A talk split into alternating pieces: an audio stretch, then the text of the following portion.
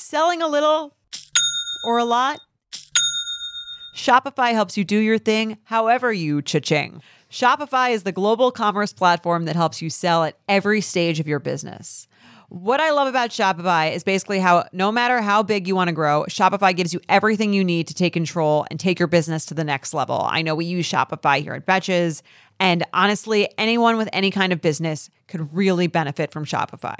Whether you're selling scented soap or offering outdoor outfits, Shopify helps you sell everywhere, from their all-in-one e-commerce platform to their in-person POS system. Wherever and whatever you're selling, Shopify's got you covered. Shopify helps you turn browsers into buyers with the internet's best converting checkout, 15% better on average compared to other leading commerce platforms. And sell more with less effort thanks to Shopify Magic, your AI powered all star. Shopify powers 10% of all e commerce in the US. And Shopify is the global force behind Allbirds, Rothy's, and Brooklinen, and millions of other entrepreneurs of every size across 175 countries. Plus, Shopify's award winning 24 7 help is there to support your success every step of the way because businesses that grow, grow with Shopify. Sign up for a $1 per month trial period at shopify.com slash betches, all lowercase. Go to shopify.com slash betches now to grow your business no matter what stage you're in. Shopify.com slash betches. In the market for investment worthy bags, watches, and fine jewelry, Rebag is the answer. Rebag is a luxury resale platform where each piece is carefully inspected by experts to ensure quality and authenticity. Use Rebag to buy and sell finds from the world's top brands, including Louis Vuitton, Chanel, and Cartier. Head to Rebag.com and get up to 15% off your first purchase as a member with code REBAGNEW. Shop today at Rebag.com. That's R E B A G.com. And use promo code REBAGNEW for up to 15% off your first purchase as a member. Welcome to So Bad It's Good with Ryan Bailey, the podcast where we cover all the pop culture we love to hate, from the classic reality TV moments of the past and present to the latest Daily Mail headlines and everything in between. We'll dive into all the infamous and notorious messes you can't stop watching. I'm looking at you, Jax Taylor. I'm your host, Ryan Bailey.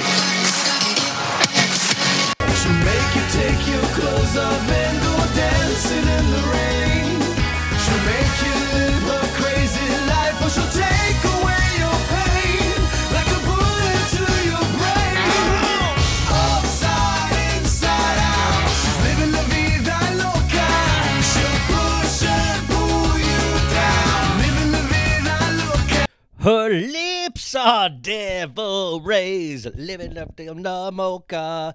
Don't know how to say cucumbres. Hey! You guys, welcome to an all new episode of So Bad It's Good with Ryan Bailey. I don't know how to say that in Spanish, so I'm sorry about that. And that's that's a very Spanish is a very key word, and I just want to get right into it. Uh, I'll say a couple things first. Uh, welcome to the 372nd day of 2020. I refuse to believe this is 2021. After the events of this week, I hope everybody is hanging in there. What a roller coaster of emotions. And of course, I'm just talking about the Olivia Wilde, Harry Styles stuff. That is still just it just hit me in my gut and i just i'm still processing. I'm still processing on top of erica jane tom girardi kim kanye jeffree star. I mean i think kanye can do better than jeffree star. I don't know what a, what you guys think. I don't care if kanye's with a guy. I don't care at all but jeffree star come on. We can do much better. Somebody who else uh, could do much better, I think, is Alec Baldwin. I think he might have, um, I think he might have been duped a little bit. And our conversation today with my very special guest, Sophie Ross, we dive deep into the Hillary or Hilaria Baldwin story. Now, this story happened, and I talk a little bit about this in the beginning. This story happened over this uh, this little week in between Christmas and New Year's, which I now dub the Hillary Baldwin or Hilaria week. Uh, I will be calling it that from here on out. I hope everybody will join me in that. But I was very sick to death in bed, and it really was one of the only bright spots of uh, of that time was all of these memes and all of this information is that like all of a sudden you saw this person that I believe allegedly was lying and you saw her doing it right out in the open. There was all these video clips, podcasts, all of this information, and it's like, oh my god, when somebody lies right out there in the open and then has a million examples of that lie, it's very. Um, it to me it's like that's like one of the biggest pop culture stories you can have it it ties into so much but also there is this weird thing that i talk about in this episode of just really we we really feel free as a society now to lie and we never um we never apologize for the lie. We usually don't admit we're lying anymore. And you could like, you know, there's huge examples like murderers, people that have murdered their their wives and things like that. They always they always lie, but Dateline always finds out or some murder podcast always finds out. And then you have like little white lies, you know, that we tell ourselves and our loved ones each day. But then there's these weird lies, you know? There's these weird lies where you act like you're a different nationality entirely, and then you go so deep into that lie, you start to make money off of it. You have your husband tell funny stories on talk shows about it, and uh, you're not able to do the thing that you truly now are known for, which is kind of like mommy blogging in a way, which Hilaria is, you know, and and having her body bounce back so well after having so many kids. Um, but it is weird. It, it, it's one of those things that I think why we got so fascinated with it too, or at least I did, was that I always wanted, I always want, I know when I've lied, I've paid a price for it, you know? Um, and I think sometimes that's it, is that we, there is a thing of like, man, our lives are tough, you know? I want then people that are doing wrong to admit that they're doing wrong. And I think there is a price to be paid for that. And, I think uh, you know being an internet laughing stock for a week. I think it maybe lasted a week, and now we're on to like 600 billion other things. But I, if you permit me, if you will, if we can if we can go back into this Hilaria Baldwin just a little bit more, if you guys would would uh, would indulge me in one of my first episodes of 2021 as I get on the mend, I think you're going to love this conversation because Sophie Ross, um, I'm going to put her information, her Twitter and Instagram, uh, will be in the um, the show notes she kind of i think is a pop culture god goddess. Like she just comments on all the pop culture stuff stuff i love on twitter and that's where i initially found her.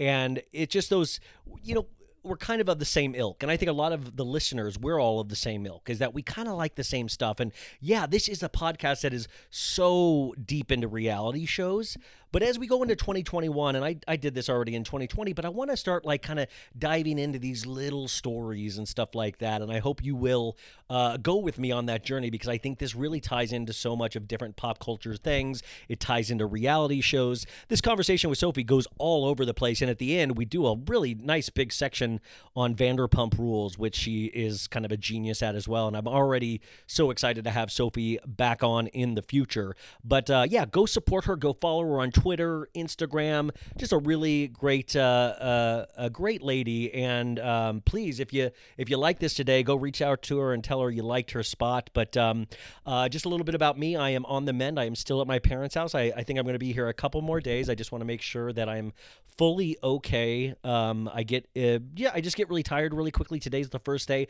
I didn't wake up with a headache, so knock on wood.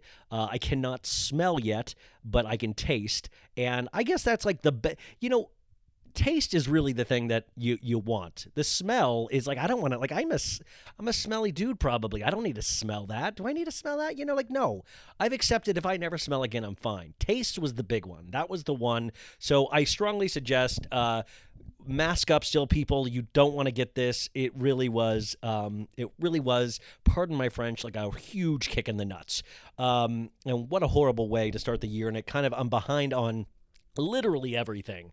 Um, real quick, I want to throw out a mention to the Patreon, patreon.com forward slash so bad it's good. Hello, baddies on the Patreon. We got a lot of new uh, signups over the holiday, and that was flipping awesome. Thank you guys. Um, I just put out two episodes this week. I did uh, my Potomac recaps for the final two re, uh, reunion episodes with Amy Field, and that's great. That's like an hour and a half episode, and uh, I think you'll be surprised. I wasn't completely pro Monique. I actually.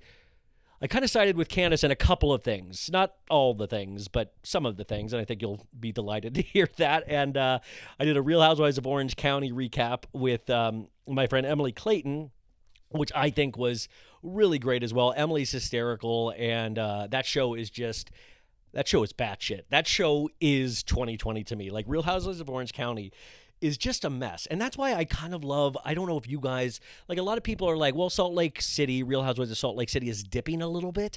And I see everybody's pointing that, but like, hey, we can't expect miracles. We got to have like at least one show that I'm not tired. When I see Shannon Beador go, "Ah, ah, ah, ah," Shannon Beador's whole life is about suffering. Like when she got COVID, it didn't even register to me because she's already suffered every season of the show. She walks around suffering. So for this lady to have COVID, I didn't even notice a difference. Like it was the same tears, it was the same misery. Like it looked exactly like I think Shannon might have had COVID her entire life. Now that I think about that, that probably she is probably patient zero for COVID. Um, and also, you guys, if you're not watching, she has this guy, this boyfriend. I'll just do a little uh, OC detour real fast because I miss you guys. I miss talking. You can, I'm man. I didn't even think I had this in me. Uh, she has this boyfriend, John, and I think they're professional drunks together. Like you know those couples that you know they're like, oh, it's a cute couple on the outside, and then you look on the inside and you're like, oh, these guys are day drinkers. Oh, they just they're the kind of guy that just they get home from whatever they're doing and they're like, "Hey, pour me a straight glass of vodka." "Okay, hon." And then they just sit and like get wasted together, you know? Like we all know couples like that. You might be a couple like that, but I think it really aggravates certain things of Shannon because when she gets wasted, she gets very dramatic and emotional. But when we saw her at Braunwyn's, and God, don't get me started about Bronwyn. I have had such a roller coaster with her this season. Love her on her, uh, you know, uh, social politics and uh, you know really she lines up with how I feel about things but how she treats Sean and her family I'm just I can't I mean I don't know if it's a bad edit or not but it just it's getting cringe worthy towards the end of the season and I never want to I never want to support Kelly Dodd but I almost find myself sometimes going uh, I hate to say it Kelly Dodd makes sense. I hate that I'm even saying that like what has happened to me? But um maybe it was the covid no. Uh but yeah like i when they were at Braunwyn's commitment ceremony, we saw John and Shannon just be hammered together, and they were so natural in their hammeredness together. Where he'd be like, "Hey, babe, here's another drink. I just poured it from the bathroom." And I was like, "Oh my god, this is the couple that even like brings booze on the road and pours drinks in the bathroom from like, you know, they got the ice bucket from the ice machine and then they like make secret drinks in the bathroom around their kids. Like that's the kind of family I was like, that's I, you know what I'm saying? Like I was like, ooh, that's that's not what I want from any relationship in the future. You know, like I don't, you know, I like drinking. I, you know, by the, I think I might be doing sober January, and because I only drank one time in December, and I got sick, so I do not want to drink yet. But I'm like, and it's already been so dramatic. So I'm like, if I can make it through this first six days without a drink, and it's almost like, well, I don't even. This first six days has been so so, so dramatic that I don't want to waste alcohol on it. You know, like I'm like, uh, I don't need to escape my problems. I'd I want to drink so I can have fun and like kind of just be woohoo. And I don't know. So I think I might. Are you guys doing sober January, or you guys give up on that already? Because I saw a lot of posts were like, oh, dry January, screw that. So. I don't know. Let me know if you guys are doing that. Um, and I'm not saying, yeah, I don't know. It's something, just something I'm toying around with as I re- regain my stamina. Okay, so Hilaria Baldwin. This is a conversation that we break down a lot of the Hilaria Baldwin scandal. On the flip side, after the end of this conversation, I'm going to take you to more of a timeline, like a specific timeline of things that she has said and, and places that I got from an article that I thought was great. And I'll walk you guys through a little bit of that so there's a little bit more of a detailed information because we touch over a lot of the general themes and topics. Of course, we bring up her, like the how do you say cucumbers, which is my favorite moment in any kind of history. And we bring up, of course, the Alec Baldwin Instagram, um, you know, defending his wife of like, consider the source, consider the source. Alec Baldwin has the best voice I've ever heard in my life, and he's also one of the scariest people that I think I've ever watched in my life. So the two of those things combined together, it's just it's magic. It's it's magic. So I'm going to put a lot of sound clips hopefully in there, which will kind of walk you through this as well. And and uh, please enjoy this conversation. Her name is Sophie Ross. I found out about a lot of this stuff uh, through her Twitter account. Uh, this all started, and we talk about this through the Twitter account at Leni Briscoe. Um, and I'll put that in the show notes as well. And then Sophie pointed out a lot of these things as well. And we kind of get into um, who said what, when, where, why, because Tracy Morrissey got involved too, which is another person that's been in the show. And I thought that was an, a different, interesting angle on this too, is that people taking credit for things that, I don't know, it's just a weird thing. We, we talk all about that. So, um, yeah, you guys enjoy one of my first interviews of the year. Um, I think I will be going daily next week. It was supposed to be this week, but I just have uh, I just couldn't do it. So I'm giving you two episodes this week. Hopefully, we'll double that next week, and we'll uh, we'll go from there. These will be shorter episodes, not the five hour extravaganzas that you are used to. If you don't like the shorter episodes, what I would suggest is um, putting them together and just listening to them back to back. I think, and if you uh, you can even call me, and I can do like uh, kind of a you know, like an in between of like, hey, flip over, you know, side A onto side B, like something like that. But uh, thanks for sticking with me, you guys. Thanks for all the messages while I was sick. I'm still getting through so many of them. I, I just, I'm very disorganized. So thank you so much for hanging in. I know that can be annoying sometimes. I know, I know, I know. So I'm getting to everything. Uh, but that's it. Let's enjoy and laugh and be horrified by Hilaria Baldwin with my guest, Sophie Ross.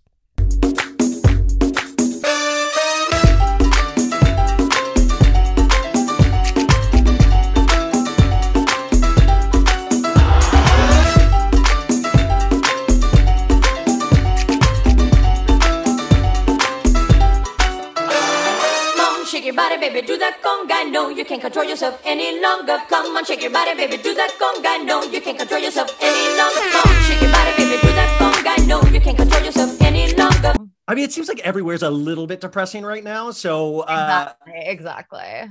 So just a just a a little bit of a warm up before we get into the main event. Um, we had two huge pop culture stories break back to back. Of course, I'm talking about Harry Styles and Olivia Wilde, and of course, I'm talking about Kim and Kanye and their ongoing. I think we've heard about this divorce for multiple years now. What was your reaction with the Kim and Kanye stuff? And this key, because by the way, we just got we just got Jeffree Star posting a thirst post on Instagram saying that he's ready for Sunday service. What are your thoughts on all of this?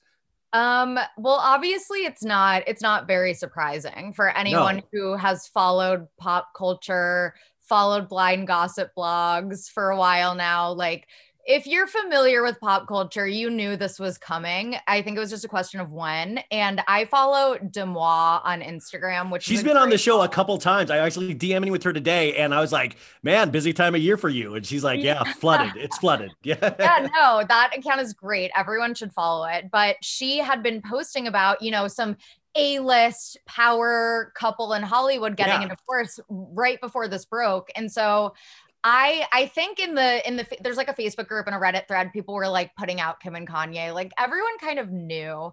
So it wasn't very surprising but in terms of like the Jeffree Star thing I don't believe it. I think that it's bullshit.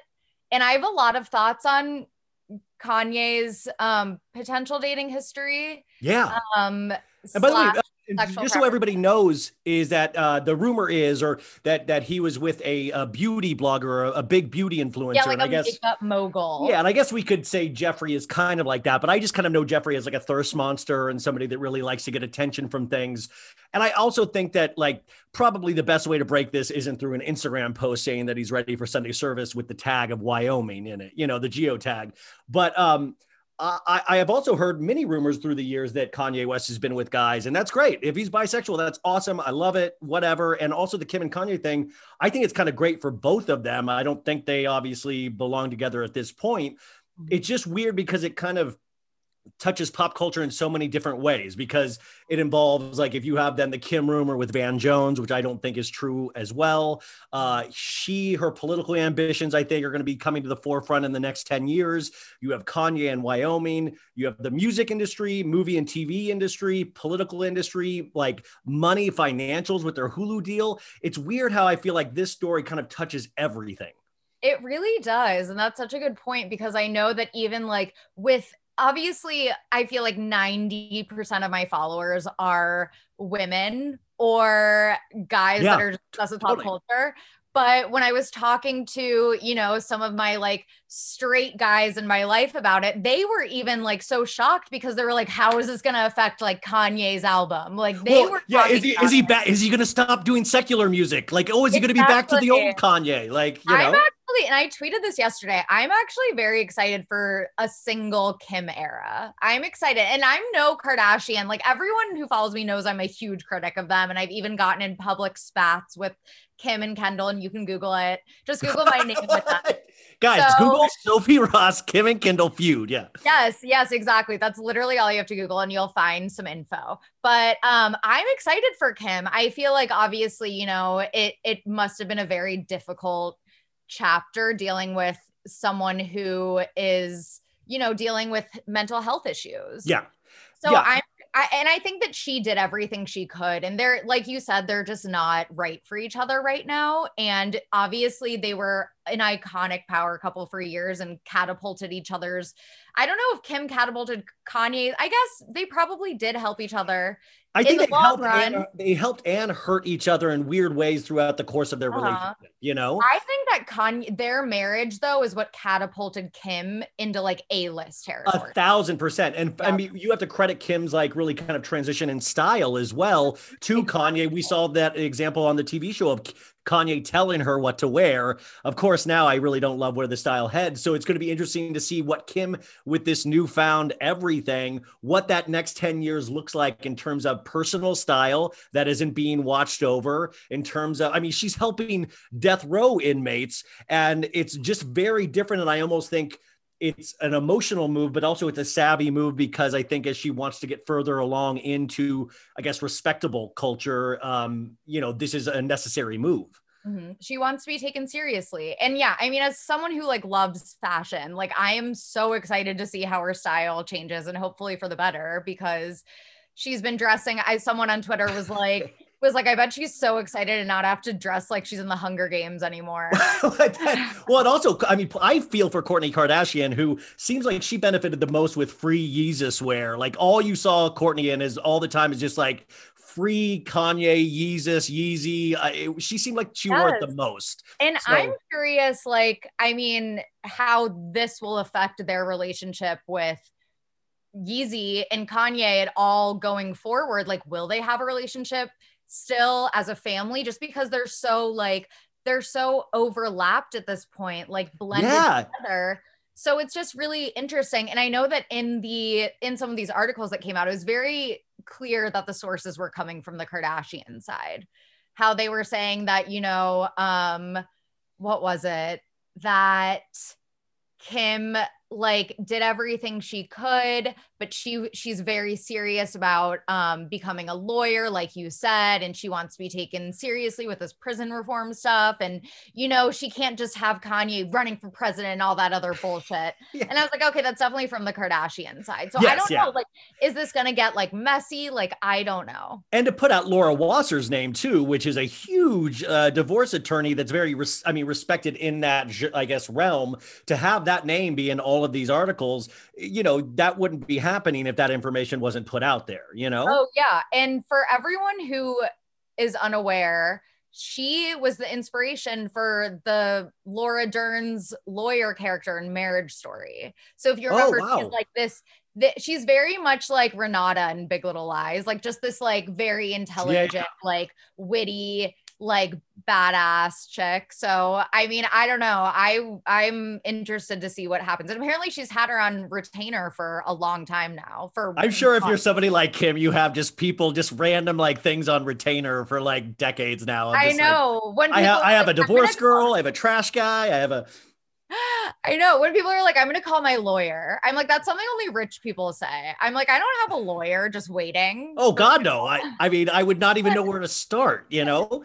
Um, so uh, I fell in love with you. Uh, Your your Twitter pin is just one of my favorites because this has such a soft spot uh, soft spot for me in my life. It- you said constantly chasing the high I felt when I learned about the Theranos Elizabeth Holmes scandal for the first time, and that was such a special thing for me as well. I think anybody in pop culture that is one of the first things. The HBO documentary, I think it was called The Inventor or something like that, and I can't remember the documentary is called. The podcast is called The Dropout, and the podcast Yeah. is really good. there was like a book book. Uh, what is it? Blood. Bad uh, blood, bad blood, Bad Blood, which was great.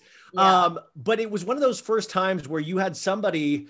I think there's this culture of uh, we were in a just of people just l- kind of lying above their means, like lying, like kind of like really creating this hysteria around them, and then like a house of cards, it all falls down. And we saw that with Elizabeth uh, Holmes in Theranos, and she's currently on trial for to see what happens. And this is like billions of dollars was involved, and I love that that kind of trickles down to Hilaria Baldwin. If, if you know, is that this is the weirdest house of cards about something that is relatively simple. How would you, I guess, sum up what Hilaria Hillary has done or what this is about to you? Yeah. And I mean, first of all, going off of like the Theranos stuff, like I am just obsessed with scammers and like pathological liars. And I think it's, and not to be like, oh my God, I'm such a good person, but like I was just raised with morals and I was raised with just, just a strong sense of ethics.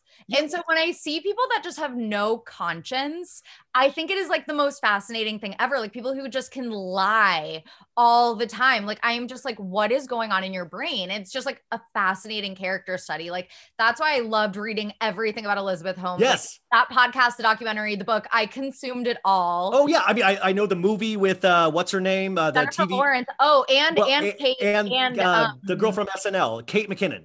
Kate McKinnon. I was about Yeah. to say Kate Middleton, and I was like, Let's no. throw her in there as well. Sure. Yeah. But I mean, you're right though. I, I kind of I, I was raised in Kansas on kind of quote unquote Midwestern values and truth was always a big same. thing. So Ohio. I'm wearing a Cincinnati. I was born in Columbus, then moved to Kansas. Uh, but but I was I was raised on these things. So even when I lie, I know I've lied. I know I have a deep sense of shame And about feel it. Bad. Oh, I, I still I Yeah. can tell you the times I've lied where I carry those around with me to this day. Uh-huh. But we seem to live in this decade of just lie, just Mhm. lie, stick with the lie. You're going to be fine. You'll work, whether it be the obvious, uh, political, uh, you know, even like the, uh, I was talking about this the other day with a friend, uh, A Million Little Pieces, the James Frey Mhm. novel that was on Yeah. Oprah's book club, you know? yeah, that Yeah, was a fun one. But at least with James Frey, he had to publicly go on Oprah. She made him and apologize for lying.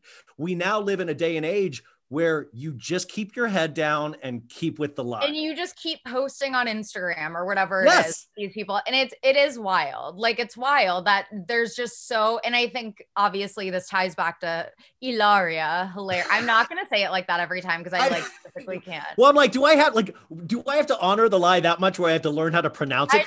know Like, that's like what. she freaking pulled this name out of her ass like let's just call her Hillary But see, those but- details are what makes it fascinating too. I know. That's what makes it beautiful in this weird, perverse way.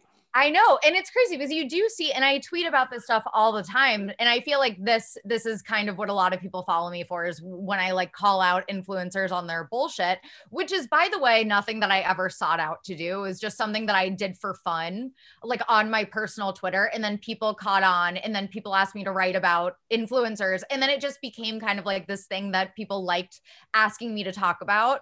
So I don't know. I was never. well, I'm upset that that- I'm gonna. I, I can't name my my baby baby now from here on out. I know. Oh my god, what are you got an do? influencer civil war right now. You know. I know, but yeah, so it's it's kind of just like uh, all of these influencers have this facade, and a lot of them are dishonest and get caught being dishonest and never address it and never take accountability. And if they're called out on being dishonest, they call everyone trolls, haters. yes, whatever it is. It's like they're so used to being worshipped by their followers and getting so much positive feedback and you know serotonin whatever you want to call it throughout the day Those hits, yeah. those serotonin hits and then as soon as one person questions them on something that's not adding up or why they're in freaking St. Bart's during a pandemic um you know they they get so defensive and it's so interesting so i think the hilaria thing is so fascinating to me because she is this you know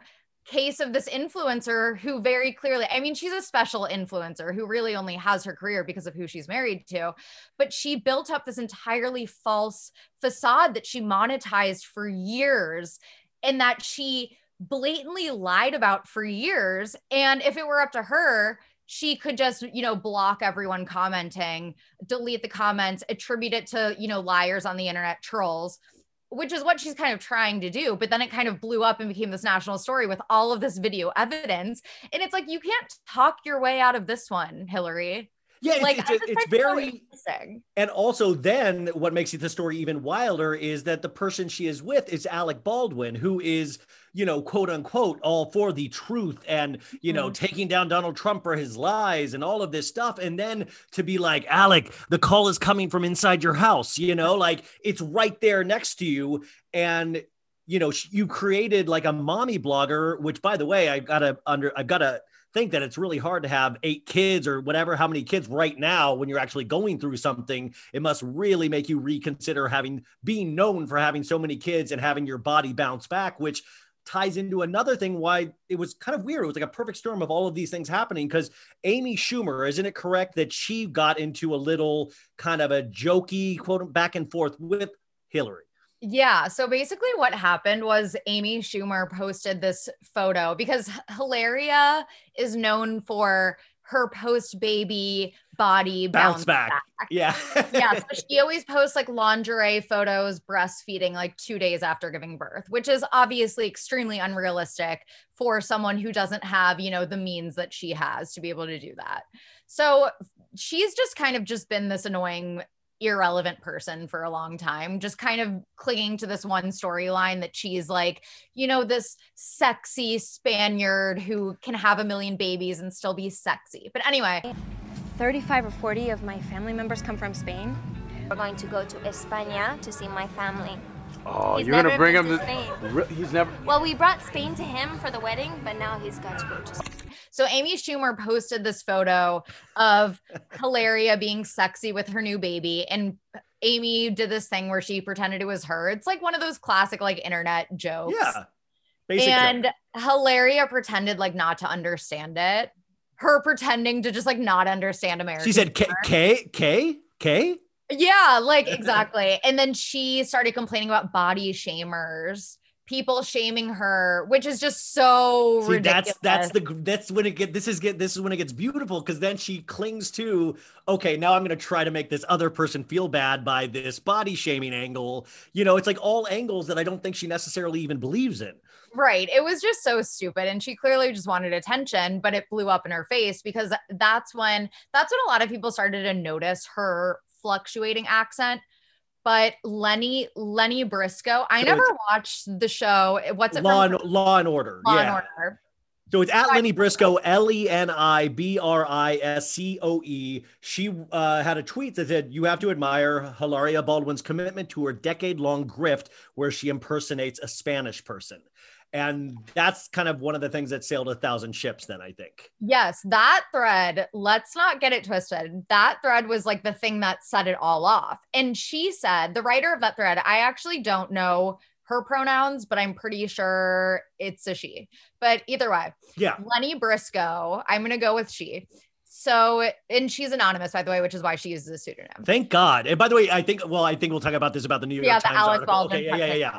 But Yeah. um, so she tweeted this thread and she said she didn't even care about the Amy Schumer stuff. Like she just had been thinking about this for a while. Like the Amy Schumer stuff, I think just had Hilaria in the public consciousness for the, you know, for the first time in I guess a while. And then Yeah. this thread just set loose a shitstorm, obviously, which thank God it did because Well, so yeah, was- I mean, because were you the first? Okay, so I I think I picked up a lot of these clips and stuff like that from you, but I mean, it's so weird, and I want to talk about this towards the end about getting credit for something that is kind of ridiculous and you know the people that then kind of search for credit is is another realm of weirdness and all of this stuff but were you the one that found the cucumber video was that no, Leni? that was in the original thread. so that, was the Leni Briscoe. And I know how important it is to give people credit for their research. You do. That's what I, I really loved was that you were hmm. very, very vocal about proper credit. And I thought that was like very interesting, especially in this day and age, whether you're a meme maker, a person putting articles out there, is that content gets stolen very easily or people want credit for somebody else's work. Yeah, no, I was very adamant that I got that uh, people were telling me like, "Thank you for showing me this, and Yeah, thank yeah, you yeah. for your hard Hero, work, queen, queen. hero." And I was like, I literally didn't do anything. The, the only thing I did do was I put the entire Twitter thread on my Instagram stories.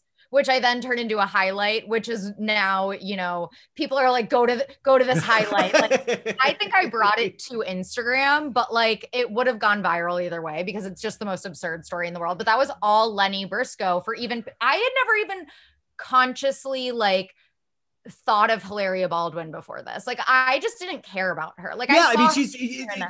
Her here and there. I always remember, um, like I listened to Stern, and Alec Baldwin was always a like a guest on Stern, and he would always do these kind of witty stories about my wife is from Spain, and like you know, and Really? Okay, I can't wait to see you. That's going to be great. Fantastic. What time? 12 o'clock? My wife is from Spain. And she said, and blah, blah, blah. And blah, blah, blah. I don't mean to be racist when I put that accent on. And then there was a David Letterman clip of, you know, oh, my wife is on Spain. And he would get a big laugh from doing a kind of Spanish joke about his Spanish wife not understanding something. And it was very Alec Baldwin, very charming with his voice. And it's just funny that that gets played into this as well, because you're then wondering, well, when did Alec Baldwin know? When is like, did his, did his wife just start using a, a normal accent at some point? You know? Yeah. So, I mean, I think I share the theory of like a lot of people on the internet. And I actually, I wrote like a big like paragraph about this in my, it's in my Instagram highlight and my Instagram is Soph underscore Ross. And you can find like Hillary, Hilaria hi- highlights where I, yeah, you guys, I'll put this in uh, the Instagram post when this is out. Just go directly to that. I'll also put it in the show notes. yeah, shameless plug. No, God, yes. Um, I I think that Alec was duped. And I say this because I mean, I my father is, you know, the same exact demographic, heterosexual, like 60 something year old man, like kind of wrapped up in his own world. And he like hey, I wrote this in my column too, and he got mad, but like he he wouldn't freaking know who like if you told him I was born in Mallorca, he would believe you. Like Yeah, you're not he- asking for like documentation. yeah, it's like it's just, just you know you can imagine that Alec Baldwin is someone that's kind of in it wrapped in his own little world, and like a lot of straight men who I have encountered in my life, they kind of just don't ask a lot of questions, and so I think that you know it was something, and a lot of people have receipts about how he apparently was shut down by Salma Hayek on the set of 30 Rock and Yes. Found out about that. And apparently he dated a Hispanic woman before Hilaria and he he apparently just likes Hispanic women. And so Hilaria thought to put on this persona for him and then I think got kind of carried away with it and to me this theory makes sense because like oh just I just can't fathom him risking his career posing on the cover of Hola magazine twice Multiple times, all yeah. a lie and naming his children the most, you know, Hispanic sounding names, even though they're white Anglo-Saxon Protestant by blood, you know? Yeah. It's like it, it's just I just don't see Alec Baldwin as much as he, you know, is no freaking angel by any stretch of the imagination. I just don't think that he would have gone along with this because I think it would be like really stupid for his career. No, I mean, and that's what I mean. It- it's even fascinating though, because even the Alec, you know, so then kind of uh, a lot of stuff gets brought out about Hillary, about, you know, where she's from. She's, you know, has a really, her parents had a really nice house in a, a very ni- a decent part of Boston. Oh, like a Uh, multi-million dollar. Multi, yeah, like right in a really what is it like? Uh, not Chapel Hill, but like so like a very uh, uh, you know affluent area. Um, but then classmates start coming out from of like, oh yeah, she's like a white Boston girl. She never had an accent, and then she had a dancing partner that you guys probably have seen pictures of her like doing Spanish dances where she. I mean, we got to talk too about some point. It looks like she really leaned into the spray tans to almost change her look to look a little more Spanish. I mean, I don't know if that's just my eyes Oh, yeah. reading into things. No, it's not just your eyes because there is a video that someone, one of my followers, unearthed from her Instagram that I hadn't seen. It wasn't on the original thread, it wasn't anywhere. One of my followers shared it with me and I retweeted it. And it's it was basically um, I think it was like MLK Day 2019 or something. Originally, someone thought it was during the George Floyd protests earlier this year, but it was an old Instagram post where she is explaining racism to her daughter and holds up her arm and Oh says, yes. Oh, she holds up her arm and says, "See, see my skin color and your skin color. Which one is darker? Mine is." She was clearly trying to come across as a different race when in reality she's the same race as her daughter. Like, look at my skin color. And look at your skin color. Who's darker? Yeah. And so I think, you know, And obviously isn't that wild to try to teach an actual actual lesson that we all should be aware of race, but on top of a lie, on built on a lie, it almost kind of like just totally cuts that message at, at the knees, you know? Oh, exactly. It's unbelievable. When you watch the video, it's just unbelievable that she would think that was an appropriate thing to share and that this would just never come out that she's a white girl from Boston. Like, it's just unbelievable to me. It just doesn't make sense. We have tomatoes. We have um, how do you say it? in Cucumber. Cucumber. We have tomatoes.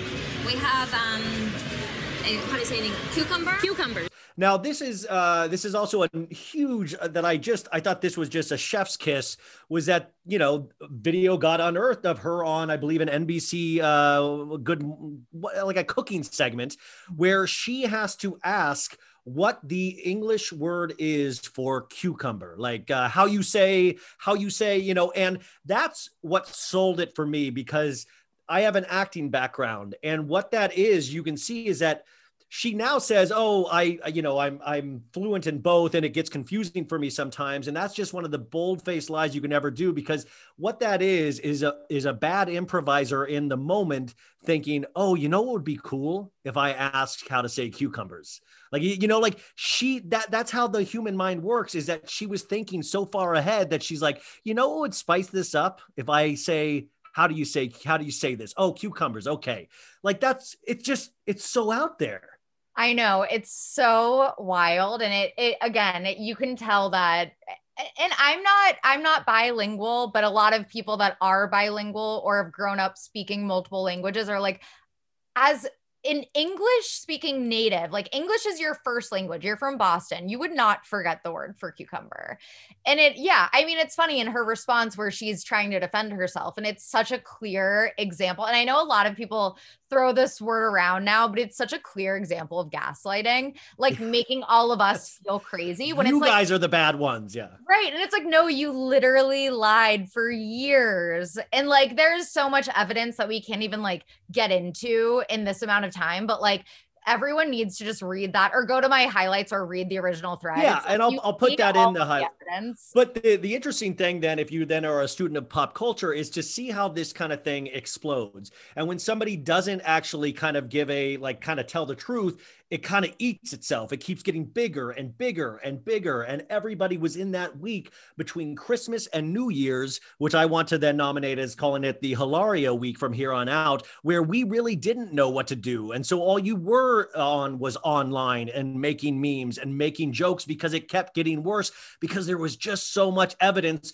from her own podcast to interviews to Alec Baldwin to everybody. Uh, and then you got information about her her parents that were like, oh yeah, her, her dad's just a really he loves Spanish culture, which is awesome. Like, and the people that are bilingual, I always been like, man, isn't that enough? Like, if I'm here but I know how to speak Spanish, I'd be bragging about that all the time. I'm from America, but I, I know how to speak Spanish. Like, I would want everybody to know and be proud of that. But she wants to take it a step further and like, no, I'm from there. That's in my DNA, you know? Exactly. Like it's one thing to appreciate a culture, it's another thing to completely appropriate one and make it your entire identity and kind of, you know, perpetuate these stereotypes that are actually harmful to real immigrants. Like you're not an immigrant. You can't pretend that, you know, you you you came to America when you were 19 and English was your second language and all of this inspirational, amazing backstory that, you know, real, real immigrants haven't found a success story a lot of the times because they don't have, you know, it's like you're appropriating this story that isn't real. And it's just so wild to me. See, there, there's two sides of this story. Is that I, I find it there's like a hum, like a very humorous side to this story. That that's how I kind of got involved in it. But then you know the underlying thing that really is is the deeper, darker thing is that it's all uh, about representation. Is that uh, you know I, I I've told this story on the podcast before about working at an acting studio, and my boss uh, got in very big trouble because she told a new student that looks um, uh, looked Spanish to uh, appropriate a Spanish name, wear a wear a red dress, and put on some big earrings, and try to present as Spanish and Mexican to actually get get to get brought in for roles like that.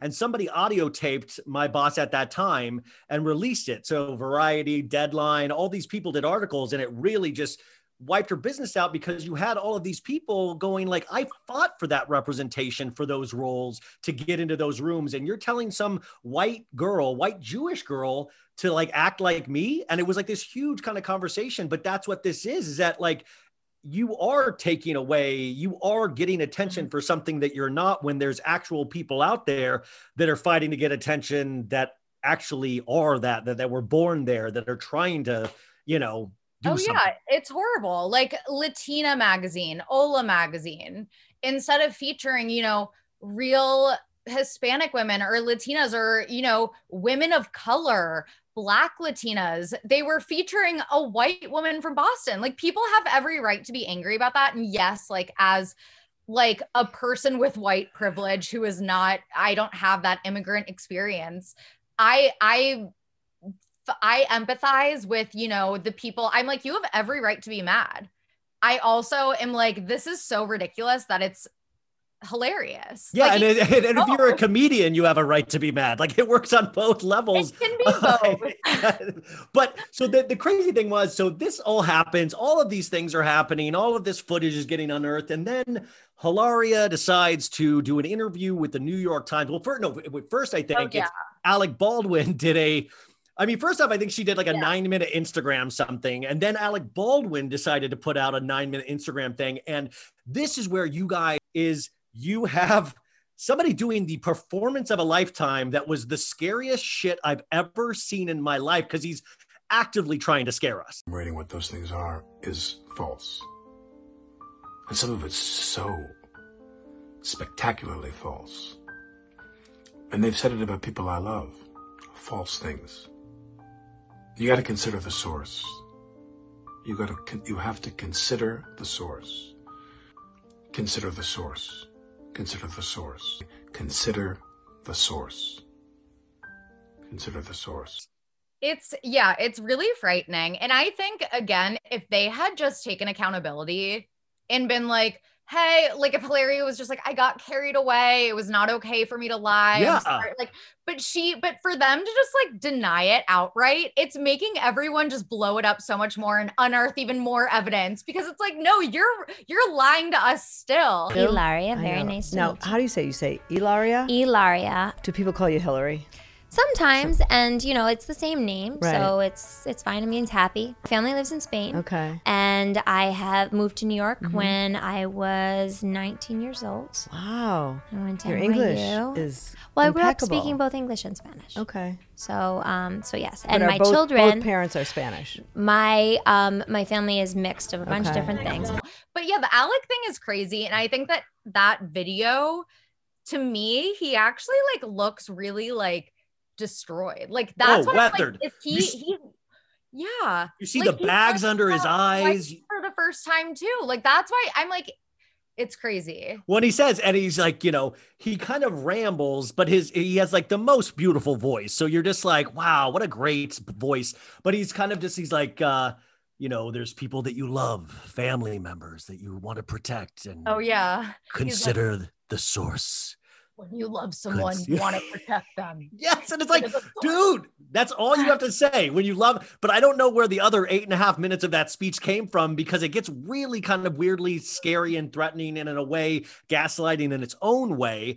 Um, and there's really, and that kind of sets sell like a lot of memes as well. And then you're like, okay, let's, you know, hopefully she'll come out. But she does an interview with the New York Times, which weirdly, once again, seems to make everything even more worse, you know? Yeah, yep. I actually need to pull pull up that article. Please. because There were just so many gems in that interview. But Um, overall, it's, it's it's once again her not uh her blaming everything else, including Mm-hmm. they throw creative arts art, artist agency under the bus, which CAA is one of the huge agencies in uh, in I guess all of the world, and Mm-hmm. represented her for public speaking events. And even in her bio, it says from uh from Spain, and she even said. oh, that's their mistake. I I couldn't help that. I can't help what other people print about me, which is why. Yeah. And obviously, this is bullshit because that was your own talent agency bio. Like, if any place should have your accurate birthplace, like that said Majorca, Spain. And so Yes, she's, yeah. she's blaming journalists and the media for misreporting. And it's like, no. Which you know who else does that? Donald Trump. Like, I mean, like Oh, this yeah, is yeah, you know, you know who else? It's like the media's fault. That's the that's yeah, another it's like huge that's thing. the- that's not the narrative though, and it's funny because Alec obviously, you know, on SNL plays Yeah. Donald Trump, and it's like there's so many parallels between them during the saga. But in the New York Times article, she says that she didn't know that Hola magazine, for which she has twice posed for the cover, and which has written some 20 items about her on its English language website so far this year, repeatedly reported inaccurately that she was a Spaniard because she said she didn't read articles about herself. So, so she just doesn't read articles about herself and just like checks out. Checks them. out. Yeah. That Which, checks out. of course, is like just a complete just fallacy. But if you look, if you look at the Hola co- uh, cover, she looks like a flamenco dancer on it with her, with Alec and her kids. yeah, you like know? please. And one of my followers also sent me um a mirror picture and in the background, like it was it's just something from her Instagram. She has one of her like magazine covers framed in the background. so that doesn't mean she read it. That doesn't mean she read it. yeah yeah okay exactly devil's advocate um so that she also the caa bio thing um she also said that um she wanted to shield her parents from press attention that would fall upon them simply because their daughter married someone really famous she said she had purposefully avoided sharing details of I would like to know how important it is for you that your kids speak Spanish and how is their Spanish coming along. Muy bien. Perfect. But I have to say to you, it's one of the things that makes our relationship work because he can be being him and I'm like really angry with him. And then I can say something and he's like, What did you say? And I'm like, I said I love you. It happened And the then he same- says again, and he They says something again, house. and I again say something, and I'm like, I said you're right all the time. so it's like I really get to like just like let the steam off, so I'm not like holding on to tension. Sure, her friends who speak Spanish, they're all making fun of me. And I go, what did you say? She's like, I said that you're the sexiest man I've ever met. She said they couldn't pronounce the word Baldwin. Like yes, that was yeah. And we got pictures of her at her wedding where she's dressed. Like, I mean, it's it's just it's it's it's like cosplaying uh, uh, a Mexican lady, you know? exactly. It wasn't just her like obfuscating the truth. Like she was deliberately and blatantly lying. And again, there are videos of her when people ask her, you know, she says she came she came to the US when she was 19. Oh, but she met New York. And then when they ask her, you know, where'd you come from when you came here at 19? She says, My parents live in Majorca, Spain. So Yeah. she wants, she knows what she's implying. It's all very deliberate. But Yeah. now she can say, Hey, I didn't lie. Like my parents do live in Majorca. I didn't lie. But like she knows what she's doing. And I was also, it's interesting if you look at the timeline of events too, is that when, you know, you see how lies build, is that she was somewhat truthful back in like, uh, there were times in like, uh, try 2011 where uh, I'm reading a timeline where it says Hilaria begins dating Alec Baldwin after meeting him at a restaurant. She says on Twitter that she spent a lot of my childhood in Spain. That was in 2011. And so it's weird how she chose to sometimes really lean on I'm from there and sometimes like kind of tell the, that was in actually a Twitter response. That wasn't an actual tweet that was responding to somebody else. So it's weird how she when she really leaned in and when she kind of like uh, oh, but this is actually the real detail in kind of a very quiet way, you know? There are old tweets where she says she was born in Boston. So it's like, but then for years she was implying that she was born in Majorca. So I think that, you know, again, this was something that coincided with her relationship with Alec Baldwin. Yeah. So I think it became more intense as the relationship became more intense. Like the lie became more intense that she had to keep up with this lie. Like I just can't fathom that Alec would agree to all of these, you know, including the Spanish wedding. My wife, Ilaria, really is this this preposterously unique person. She's able to juggle. all She's the this. most, but she's the most healthy person emotionally. What happens? I'm sitting here and like I'm, I'm in my room and something happens. Yeah. And my wife will come in and be like, you know, Alec, what good does this do for you to be so upset? You know, she's just she's so she's so fucking reasonable. Right. It's exhausting. No botamos las this. Okay. I'm just saying to you right now. And my wife will go, Alec, don't do that to him. Right. You scare him. You're so intense, and you say, and my and, and like I can't do anything. all of these things that are clearly, you know, you're appropriating a culture. You're not just appreciating it. It's going a little far here. Like I just don't see him going along with it. No, and I will I will not rest until we get Stephen Baldwin to to quote on this. We need to get Stephen Baldwin involved in some way. Uh, I need everyone. I need like Hailey Bieber's comment. I Well- want everyone to weigh in. Like, So then it was great because can 'cause think about. you got Ireland Baldwin, who, by the way, Ireland Baldwin, who is she paying at the Daily Mail? There's constant articles about Ireland Baldwin, and I don't even know one thing she's done, but she's constantly in the Daily Mail, which is one of my favorite news sources. And she comes out and says, you know, and defends uh, Hillary and just like, oh, she, you know, she's such a loving, um, you know, mother to me, you know, and blah, blah, blah, blah, blah. And then, you know, people really come after her. And then she has to kind of backtrack and go, okay, I understand that people are upset, you know? Well, she kind of did the thing. And I know that, yeah, she backtracked. And I think that Ireland like means well. And she obviously like is just a young girl that's getting caught up in like her stepmom's crazy lies. So, you know, I'm like, I feel bad for Ireland. But she kind of did the Hilaria thing, which also in the New York Times, she was like, fake Twitter accounts are bullying me. First Yeah. of all, I use my real identity on Twitter. Yes. She Fake identity is I use my real identity. You can DM me, Hillary, and we can talk directly if you want. But they're like accusing people of being bullies and just like blah, blah. And it's like, no, when you are a public person and you have made money off of being a public person for years now, yes, people want answers from you. They feel misled. And you can even see. Like, I have never been clearly one of her like longtime followers who loves her yoga tips and like her like kids content. Like, No, I'm like, not. I knew her for being able to have the body bounce back, like because Yeah. uh, that was what Alec would always say. Like, how does she like you know? And I was like, oh, okay, it's like a little piece of information you put in your brain, but there's no part of me that was like, I need to watch mommy bloggers more. You know, right. wasn't but she thing. did have a lot of longtime followers that like liked her yoga content and stuff like that. And you can see in her comment section, people are like, I've followed you for years now, and I'm so disappointed. I feel so misled. Like, these aren't just random trolls. Like, these are people that actually feel very like betrayed by her in a way, especially ones that probably were like, oh, this is another Hispanic woman. And just to find out that she was appropriating their culture and kind of turning it into a caricature is probably really offensive to them. And isn't part of being an influencer or what the goal is to let somebody in and on your actual life and share something that's real about yourself? So I have to imagine that really goes against what supposedly an influencer is, right?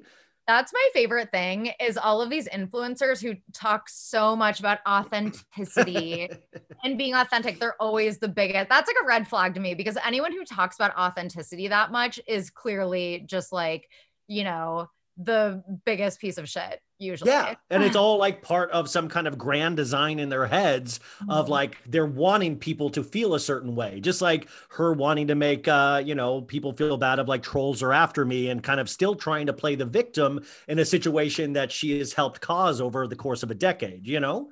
Exactly. And at this point, it's like, it's some sort of like, I'm not going to diagnose anyone. That's not my job. But I'll like, do it. I'll do it. Yeah.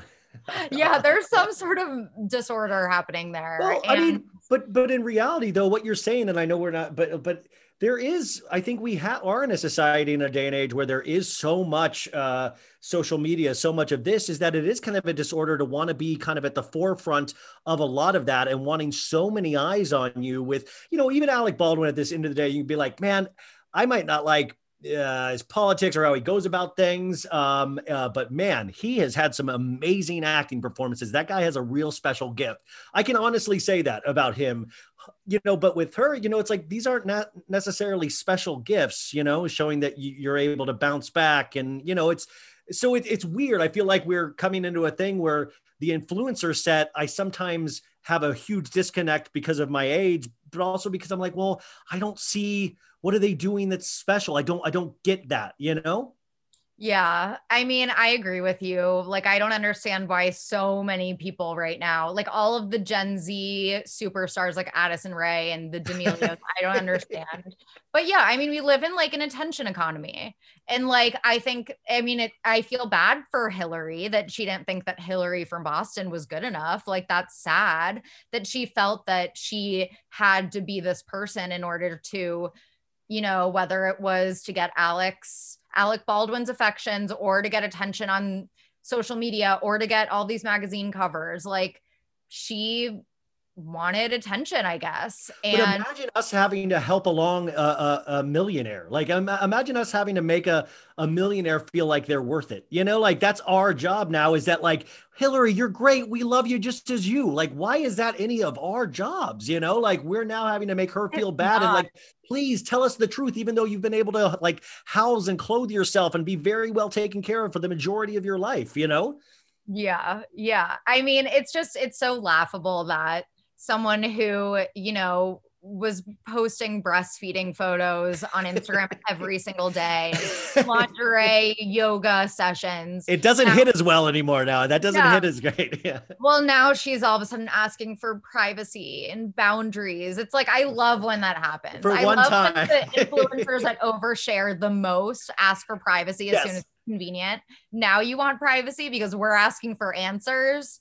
Like Another bright spot on this that made me really LOL was Amy Schumer got back into the fray at a certain point, and she was off, of course, vacationing and and and I forgot where, but um, uh, and she posts uh, uh, kind of a photo of her looking very, you know, um, I, I don't know what, how you would say it, but um, she was like, "I get it. I went to Spain once too," or so. What was the, with the what was the- cucumber emoji. Yeah, with the cucumber emoji. Teigen commented on it. And at that point, everyone was like, okay, this is like for real viral. But she deleted it. Yeah, why do you me think? What What do you think is behind that? Like, I honestly, think that Hilaria reached out. That's my theory. That she was like, you As you a mother to mother. like with her fake accent. Yeah, mother to mother. I don't even know what accent. it is, but That's what I Emmy! I feel like because everyone thought it was hilarious. Like all of these other celebrities were commenting on it, so I feel like it had to. Oh, I. I, I was, I, I literally actually not just wrote LOL. I actually laughed out loud. It really made me laugh, and then it also made me question why she deleted it. And that's when I think you have these kind of celebrity people. It's kind of like the the political secretary of states, and like who, which agent's calling which agent to get this taken down, and you kind of have this imaginary thing in your head of the celebrity set going, you, you, you, you've gone too far, Amy. Take it down. Take it down. You know. Oh yeah, I loved imagining all the celebrities reading about the hilarious stuff. I think I tweeted something about like Rihanna and I was like Rihanna loves Bravo celebrities and like D-list celebrities. I know she's loving this. And also, I'm not going to say I'm not going to say who, but when I wrote a like viral Twitter thread back in March about an influencer named Arielle Charnas who traveled with coronavirus. Um, this was back in March.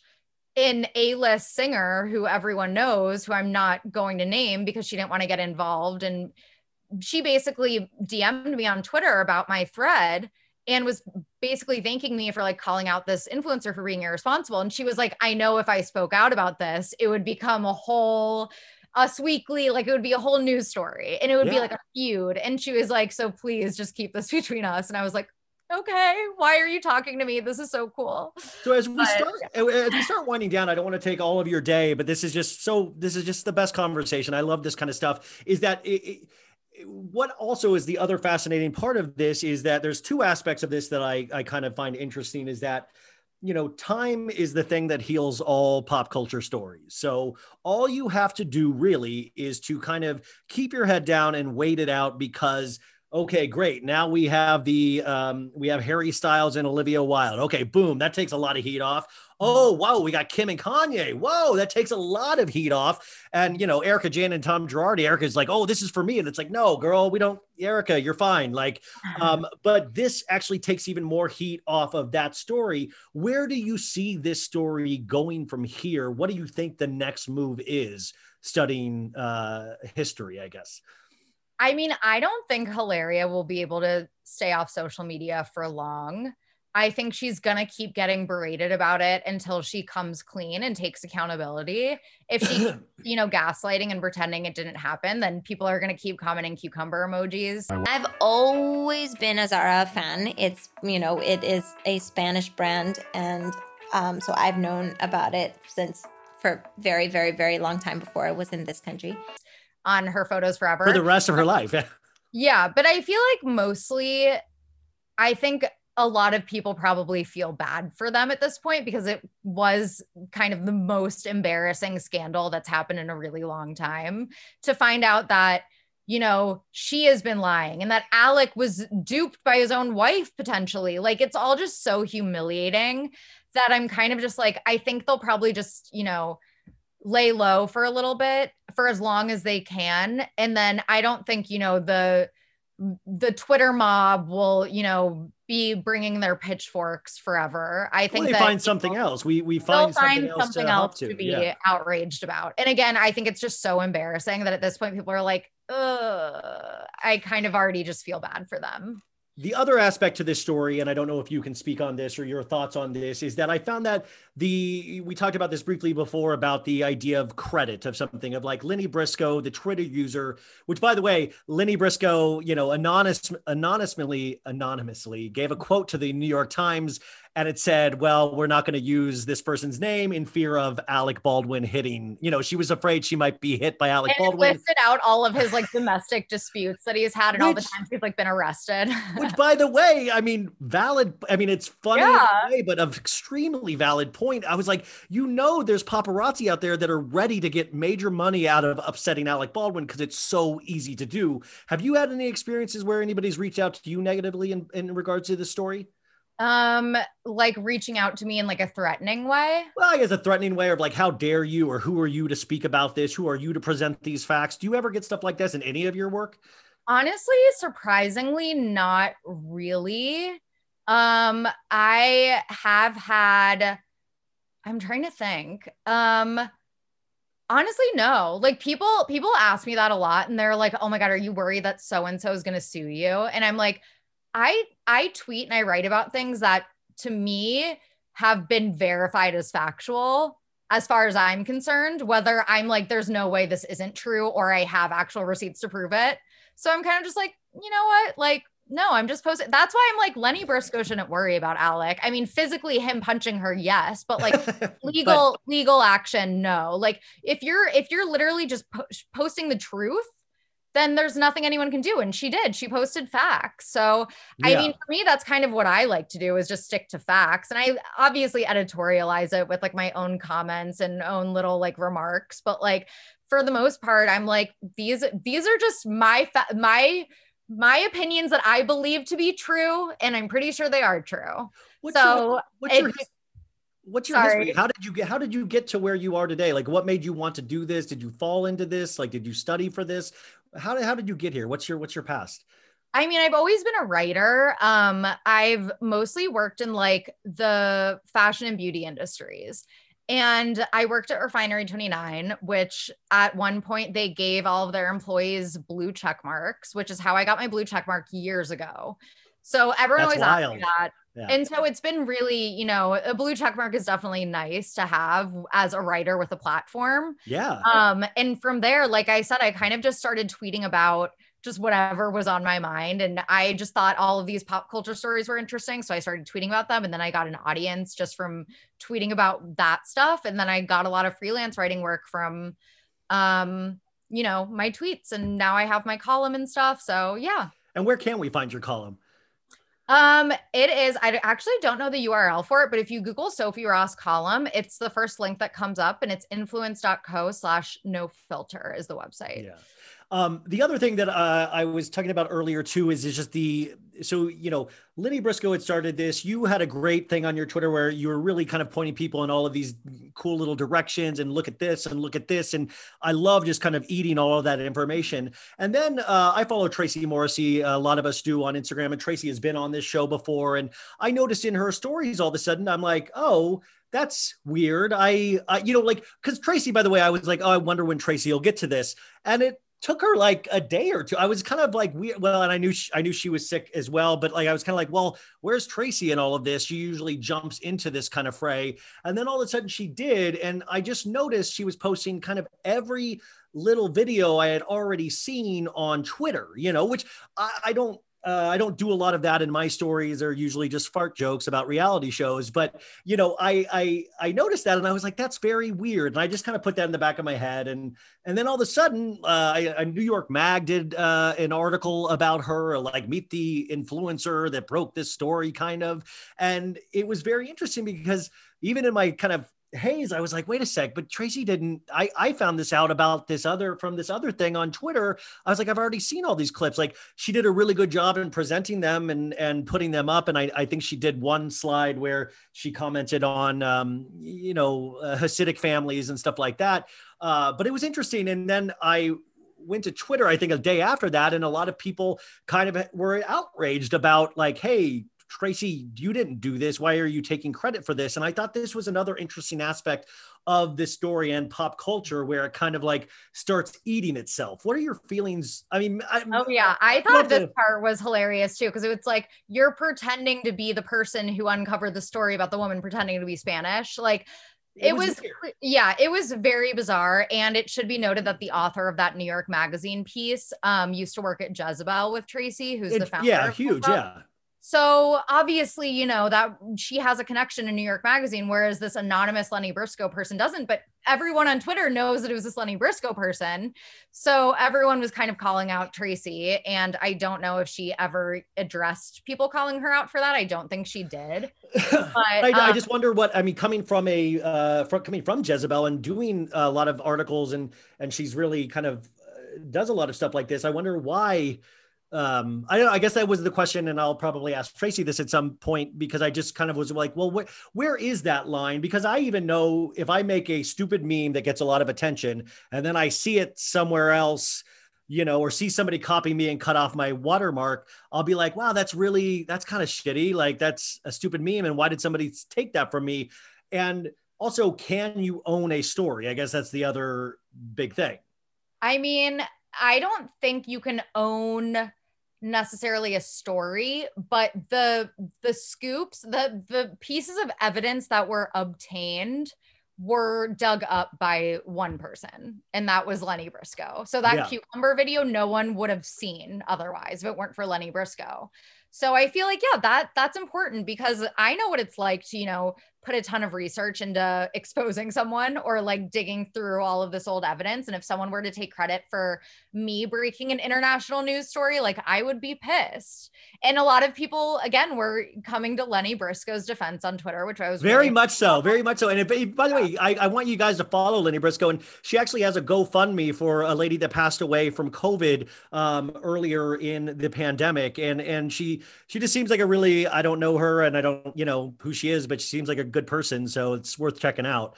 Um, Yeah, she seems funny and um is actually Cuban, half Cuban, half Jewish, maybe was what I've gathered from the tweets. Oh my god, I'm not gonna like I have no nothing else. you about her. just outed Leni Briscoe as I- Cuban and she's not. for Leni Briscoe, just from stuff that she's tweeted. So Yeah. it was interesting to get perspective about this hilarious story from someone who actually is, you know, I know Latina and Hispanic cultures are different, but still, like it's someone who can be categorized as a Spanish speaking person whose culture is somehow being appropriated in some way. Oh, and by the way, I, I said earlier Hillary was impersonating a, Mexican lady when I met Spanish. So I even still sometimes make like kind of huge mistakes here and there. So uh, I apologize. But um, so I know we probably miss 80 billion things about this because there's so many little details. So I really suggest you go to Sophie's highlight reel. I suggest you go to Twitter. I'm going to put these kind of things on there for you guys. And I'm sure you've uh, voraciously, you know, have fed yourself all of this information anyways. But I wanted to talk to somebody that I really admired to kind of walk me through all of these thoughts in my head. Um, as we look forward to 2021, what do you see on the horizon for pop culture? What do you what are what is in your head right now where you're like, I'm keeping an eye on this, I'm keeping an eye on that. What do you see? Uh, well, I'm looking at your Sir hat, so I'm thinking of Oh. Yes. What is your what is your Bravo? What is your because I I know you love this stuff as well. What were your thoughts on does Vanderpump Rules continue? What is your I think it okay. I want it to continue now just because I don't want to give Jax and Brittany the satisfaction. you guys first time in 2021? Fuck you, Jax Taylor. I say it Fuck every you, Jax Taylor. Jax Taylor is gonna be like, sweetie, I told you the show couldn't go on without me. well, that the sad thing is for Jax to really kind of be effective again, he'd have to really fully cheat on Brittany and like have that shown on film. And I don't put it past him. I mean, it probably would, but it's like at this point, no one wants to even give that piece of shit a platform anymore. So I'm so happy that he's going to be gone. Now I just want like some sort of Tom Tom spinoff. I'm, yeah, I I'm down for that, dude. I- Yeah, and I want like. I want like the fun people back. Like I I think that DJ James Kennedy has made a great 180. Um Raquel, Tom and Ariana obviously I think are great. They're kind of like the voices of reason. I thought that Charlie was Charlie like was great. standout. But Yeah, Charlie, Charlie- and and Charlie- you know, Danica is kind of abusive apparently. But Dana, that's what it was crazy was that Danica, like, you know, there was like lawsuits back and forth or like uh criminal things back and forth from like her boyfriend at the time and her beating each other up. And I was like, this is the crap. Like, we had a scene with Danica this past season where she talked about like uh, being approached for a threesome from her boyfriend and she hit her boyfriend, but we didn't get to see it. We just heard about it. I'm like, that's who you need to follow. People that are young, Exactly. wild, like Buck Wild, like earlier seasons of Vanderpump Rules. yes. The other thing I I having gone to Tom Tom many times is that they have a staff, knowing a lot of their staff actually, they have a very like uh, like ethnically like amazing across the board. Say like they have uh, gay people, straight people, bi people, like they have it all there. All they have to do is interview these people, piece natural things together. Don't force feed us you know Brett and Max who don't really like I mean don't uh. force feed us characters that don't work and then act like we should like even poor Dana had to like kind of all of a sudden be a uh. female lead of a show that we didn't even trust her yet you know Dana, Dana Dana's so bad. She just was such an awful addition. I'm sorry. where are you at with Stassi what's your what's your feelings I mean, I was one of Stassi's in the early years. I worship Stassi. I met her a couple of times at like meet and greets. Like I loved her. And then obviously, you know, the problematic stuff. Um, as a Jewish person, the Nazi chic thing was not cool. A lot of the other comments not cool. In my mind, I am ready for Stassi and Beau to kind of fade into oblivion. Um, and I, I don't think it will. I don't think. I mean, I think she, uh, out of all of them, out of Jax, out of everybody, has the biggest chance for an actual like career She- outside of all of this. She has like this built-in fan base which i get because she definitely was like the most charming one in the early seasons for sure. I get why people would like flock to like you know this regina george type. Um yeah and i used to be a fan of hers but Well, no you know, her her whole thing was basic bitch, and it's like I think there was a time and place for basic bitch, and I think we live now this past year, especially. It's like we need to maybe rise above the basic bitch and like you know basic Yeah. AF and all that stuff of like, hey, we had that, but like let's try to maybe be a step above basic, and we we can still like ranch and Game of Thrones and all that shit, but like maybe we could just like try to elevate just a hair up and try not to say extremely stupid shit that might get other people hurt, you know? that's the other thing like i miss when stassi actually had a personality that wasn't ranch in game of thrones Yeah, well, I mean, So, but that's yeah. pop culture too. Is it kind of like not you kind of start pigeonholing yourself into what you know works the the easiest, what gets the most reaction You have to brand yourself. You have to brand yourself, and that's what she did. And like it makes sense. But yeah, I mean, at this point, like after season eight of VPR, I was like, they need to like do something. It was here. painful. It felt like work every week watching Exactly.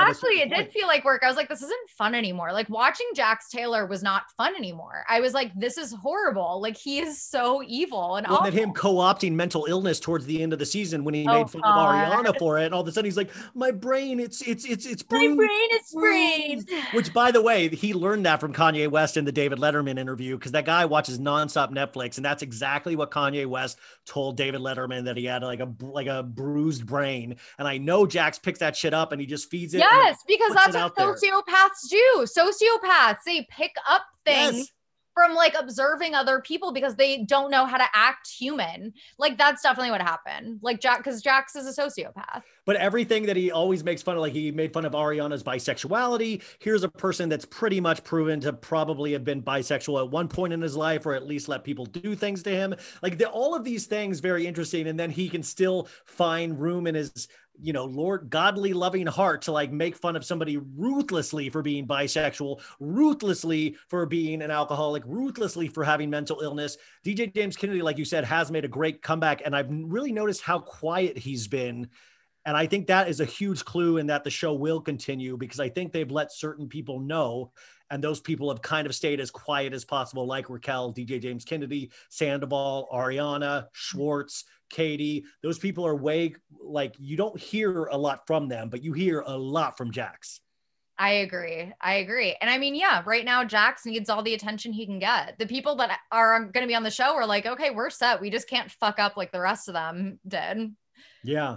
Um, Sophie, I could literally, if you, I please come on anytime that you want. If there's ever anything you want to yell at, please you, uh, come do a monthly segment. Uh, You just, you're the best. Thank you for taking the time out to talk to us through all of this. Um, I'm going to put all of her socials, all of the stuff where you can find her on the show notes. Please go follow her if you don't. Please uh, read what she does. Uh, obviously, just a pop culture kind of maven. So uh, these are the people that you have to watch because they lead us in the right direction of what to kind of keep our eyes on and kind of cut through the nonsense that's out there.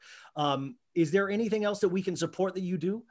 Um, no, I feel like that's about it. Everything that I do, I share in my socials. So just follow me there. But thank you so much for having me. This was so fun. Yeah, it was so great, Great to finally meet you. distraction from Yes. everything going on. I forgot about, you know, the world falling Oh apart. yeah! By the way, guys, the world is still falling apart. So I think the uh, uh, the capital's being attacked. So it'll be interesting to see how the uh, Kardashians and Bravo and all these. I know my brain is like story. Kimye, Hilaria, instead of like real world problems. Isn't that weird that that's like kind of the state of pop culture is that it's all becoming one? Is that politics is theater? Politics is actually having a better season than some Bravo shows did last year, you know?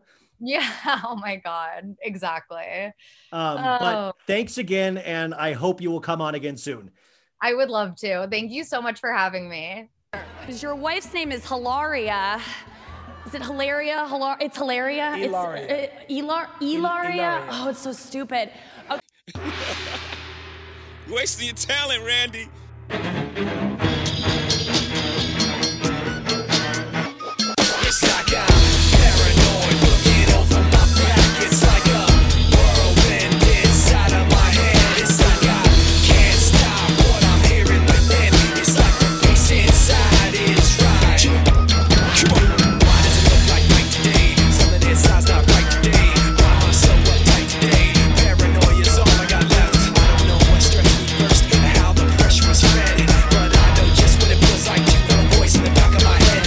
That was Sophie Ross, and I thought she was awesome. I hope you guys liked her. You can find her on Twitter at, at S O P H R O S S S S, and I will uh, I'll make sure that's in the show notes as well. And her Instagram, where she has, remember, a highlight reel of a lot of these things, is S O P H underscore R O S S. So go check out her at both of those places. Now, I want to get into, we mentioned briefly in this interview the recent Jeffree Star allegations. And just so you guys know again, is that there was a rumor out there that Kanye is with a famous uh, a beauty blogger or a makeup maven. And I guess you could say Jeffree Star is that. Uh, Jeffree Star has uh, he posted a thirst post saying I'm ready for Sunday service, and I guess he lives three and a half hours from Cody, Wyoming, where Kanye has his. Uh, his uh, compound. So uh, Jeffree actually released his first YouTube uh, video of the year, and I'm going to play you some clips where he actually directly addresses the Kanye rumor, which you know he was raring to do. Here it is. What's up, everybody? Welcome back to my channel. Hi! Okay, now today, it's the first video of 2021, and I was about to show you a lot of adventures of what's been going on in my life, but we have to address something because I woke up uh, today and I was like, huh? Uh, I guess allegedly Jeffree Star has been sleeping with Kanye West, um, and that's why they're getting a divorce. Goodbye. First off, what if I actually did that? That's my new intro every time I do a podcast. What's up, everybody? What's up? What's up, everybody? What if I become a YouTuber in 2021? Would that be something of interest to people? Like, what's up, everybody? It's Ryan. I'm a middle aged dude. What's up? What's up? What's up? Let's do this. And then it just follows me watching reality shows and taking notes all day. What's up, everybody? I just took notes on Real Housewives of Orange County. I woke up today and something felt different, and I went to the news and it said Ryan Bailey sleeping with Kanye West. Man, you know, there's Jeffree Star.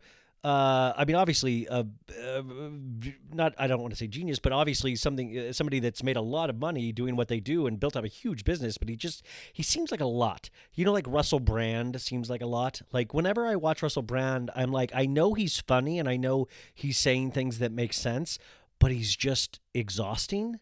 I might be a little exhausting myself, but you know, where you're just like, oh man, that's I'll have to really just that's a lot, a lot of energy coming my way, you know. So uh, let's see what else he has to say here.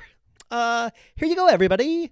I woke up and my phone was blowing up, and I'm like, "Oh my god, what what in the scandal is going on today?"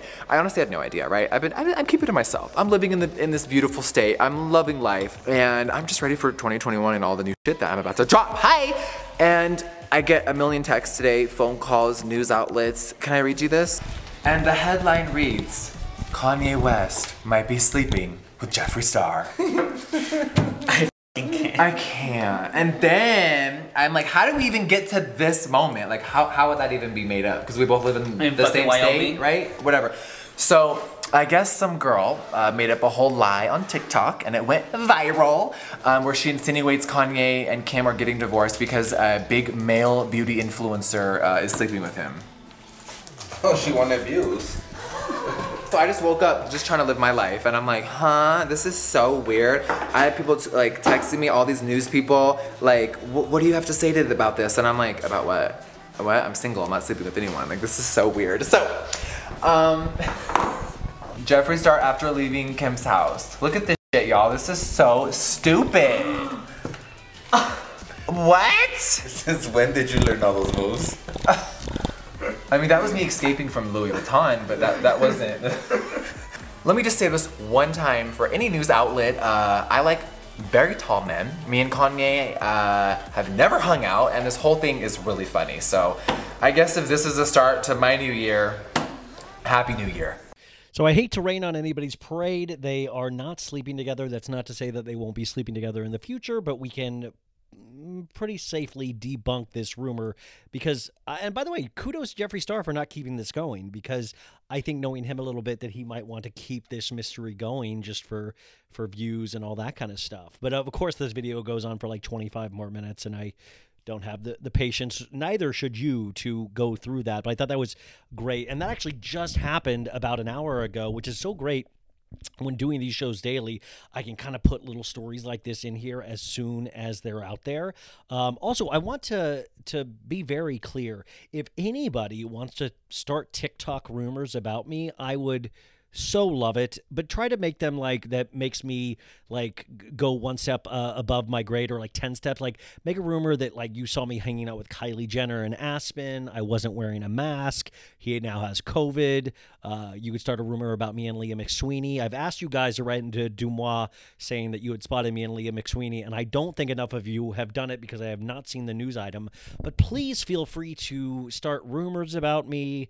Uh, i can be uh, you can even make me gay. You can make me a Spanish woman like Ilaria. Um, you can pretty much do anything you want. Just make me a nice version of whatever you make me, you know, and make it. Um, and like, oh, oh, that's the other thing. Um, also make it like so, like Jamal. Make it so I have like a big dong, so that it, uh, you you can always be like Ryan was slinging his big D all around Aspen with Kylie Jenner this past holiday season. Like do do that. Like always say I'm slinging my big D because that's what they said. That's remember that's what Monique said about Jamal in her binder, which we never got to see any more of, which was so ridiculous. Was that word on the street is Pastor Jamal is slinging his big D all around Atlanta.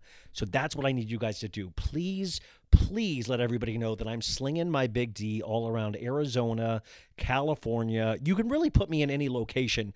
Don't put me overseas because that would be ridiculous because I can't, I don't think we can fly overseas right now. So we want to make it somewhat realistic. And I, I believe having a big dong is very, very real. I'm so sorry, you guys.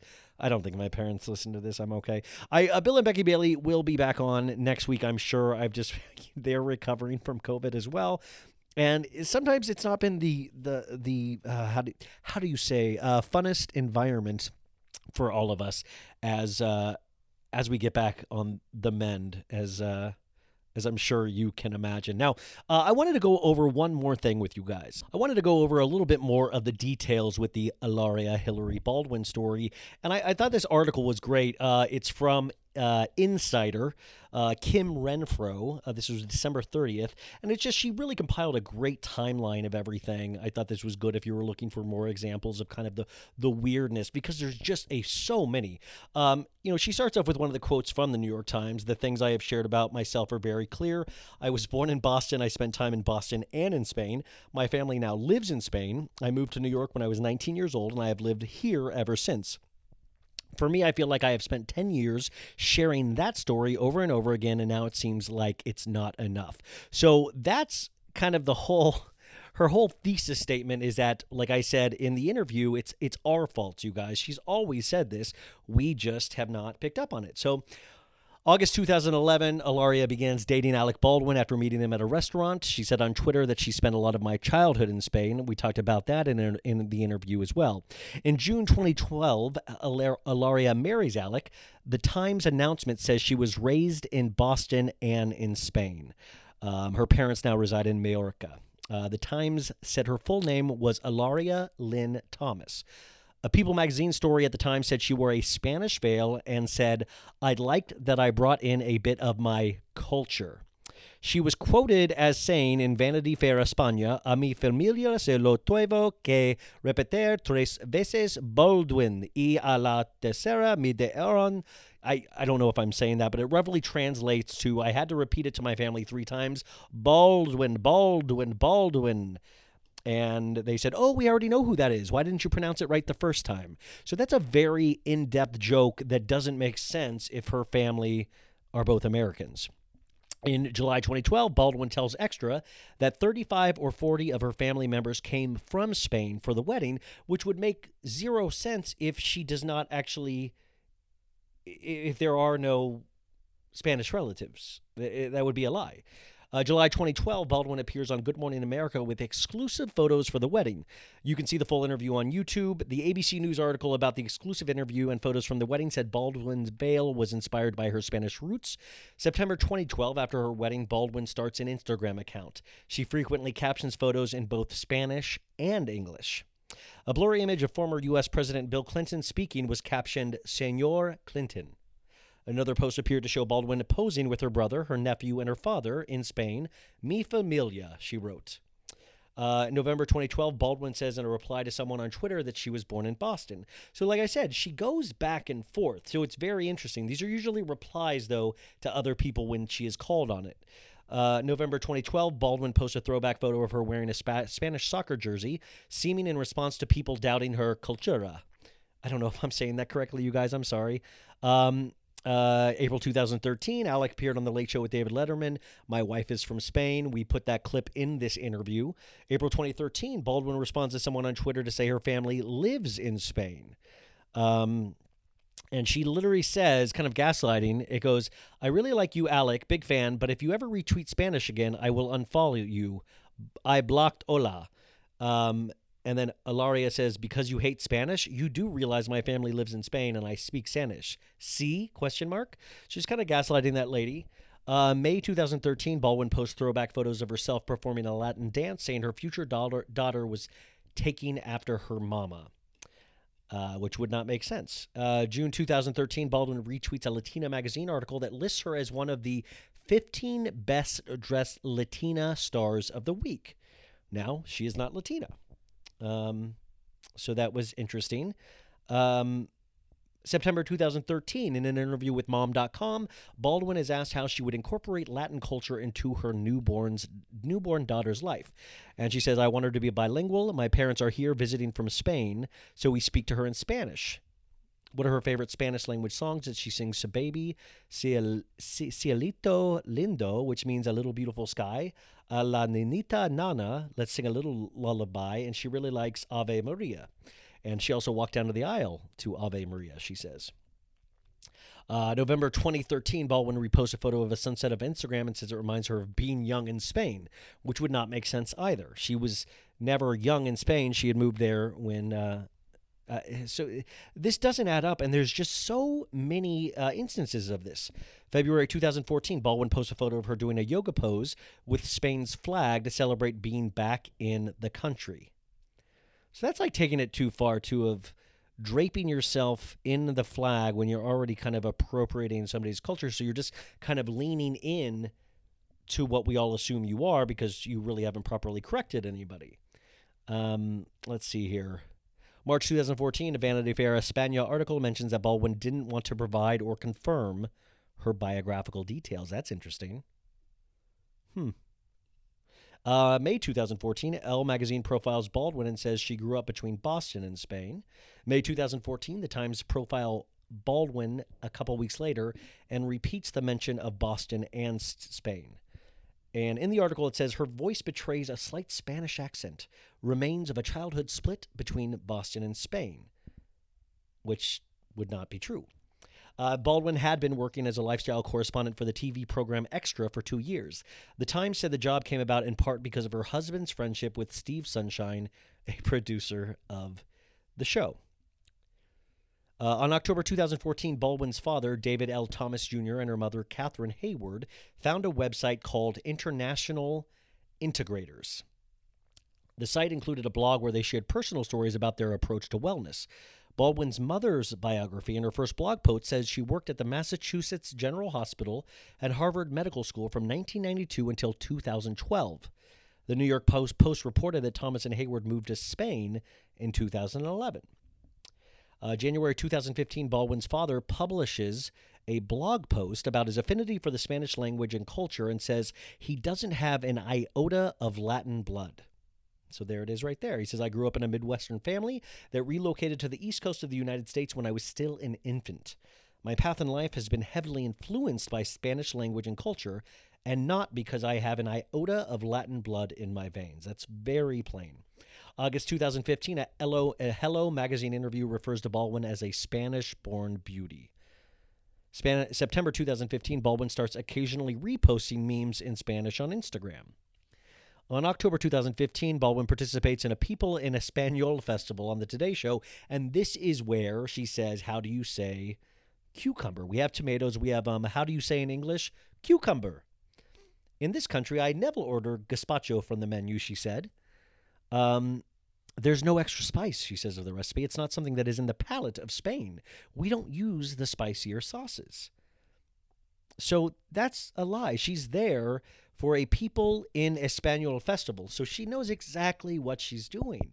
March 2016, Baldwin is interviewed by Latina magazine. The article identifies her as Spanish American. December 2016, Baldwin publishes a book, The Living Clearly Method, and reveals that she and Alec have a Spanish phrase engraved in their wedding rings. Uh, it says liars. No. Uh, it says uh, somos un buen equipo. I, I know I'm not pronouncing that correctly, guys, which means we are a good team, which is cute. You could actually probably write that in English too, and it would be it would still be great. Uh, December 2016, Baldwin and her family are featured on the cover of Hola magazine. Um, she celebrated the cover story with an Instagram post wishing everyone Feliz Navidad y Happy Holidays. At some point in this period, Baldwin is signed to a talent agency, and her biography says she was born in Spain. This was the creative artist agency that I was talking about in the interview.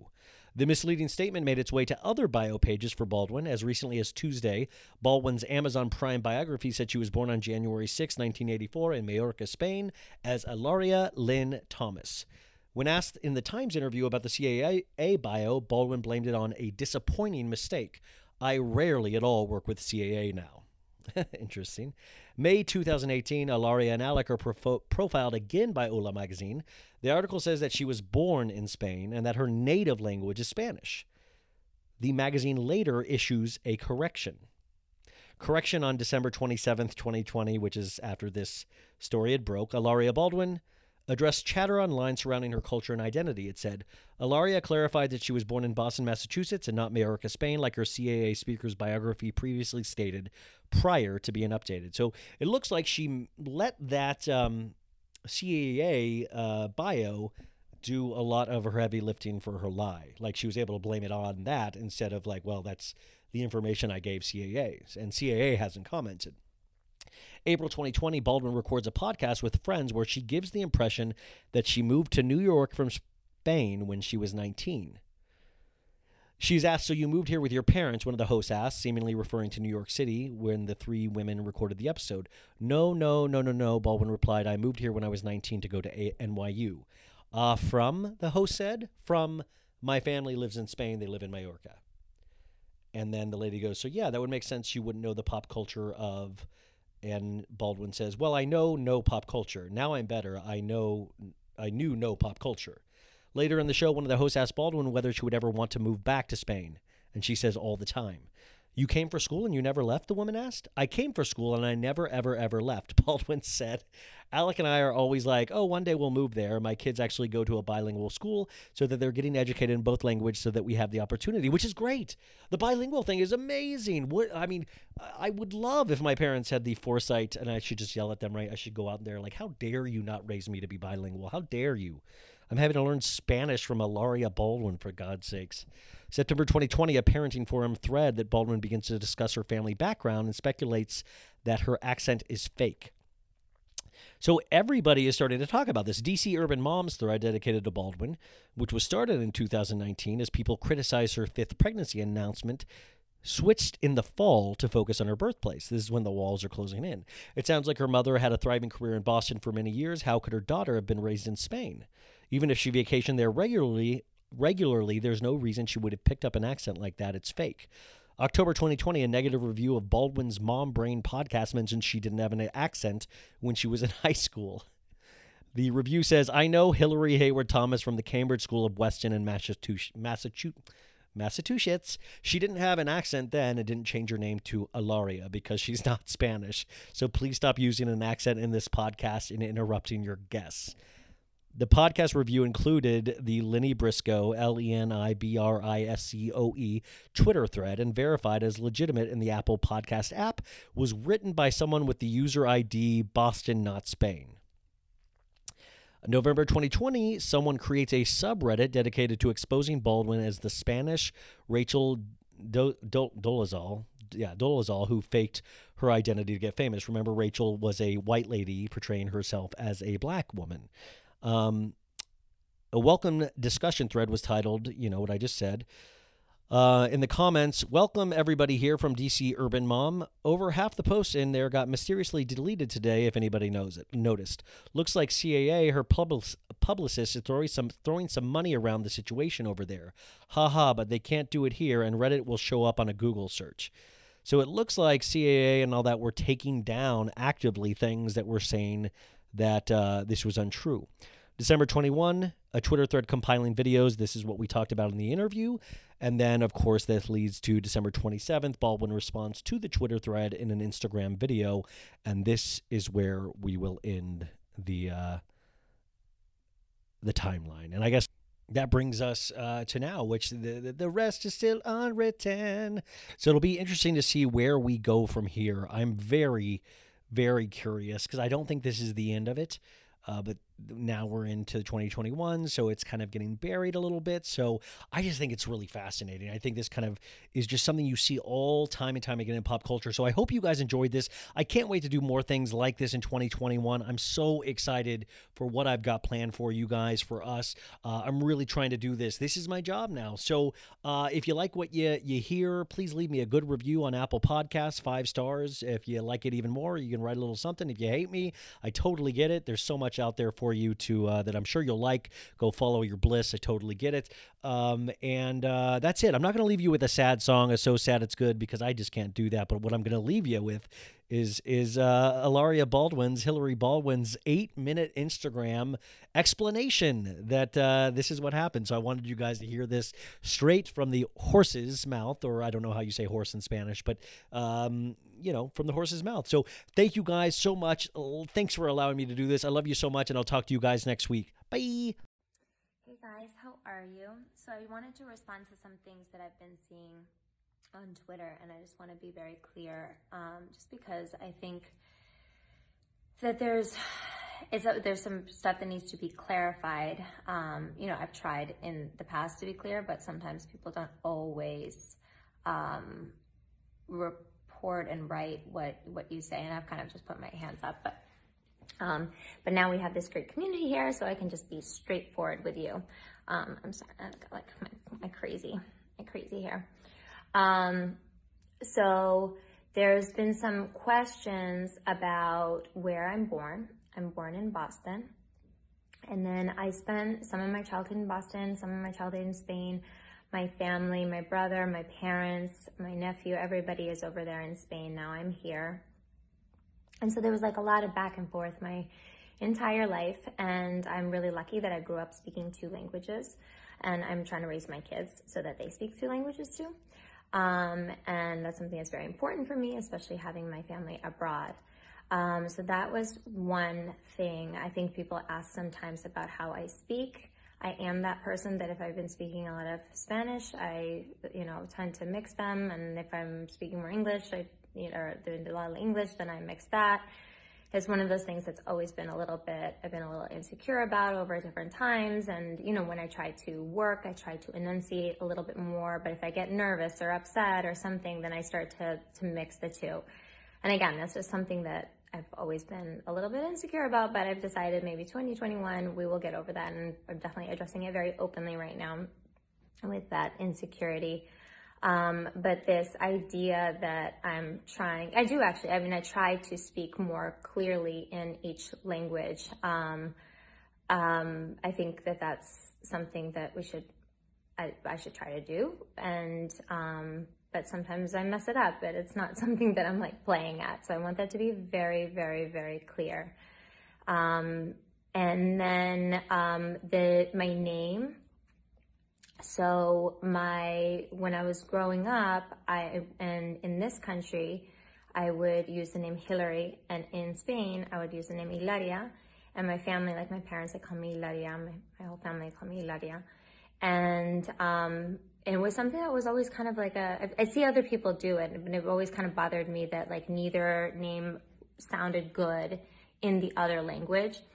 So I would, you know, use one or the other. When I was a dancer, I would use that. Um, in American high school, I, I would do that. Um, and then, um, in then, you know, a handful of years before I met Alec, I decided to consolidate the two because it was just like so many documents said so many different things, and all these, you know, um, like even things like going and picking up a prescription, I'd be like, I don't know what what you have on file.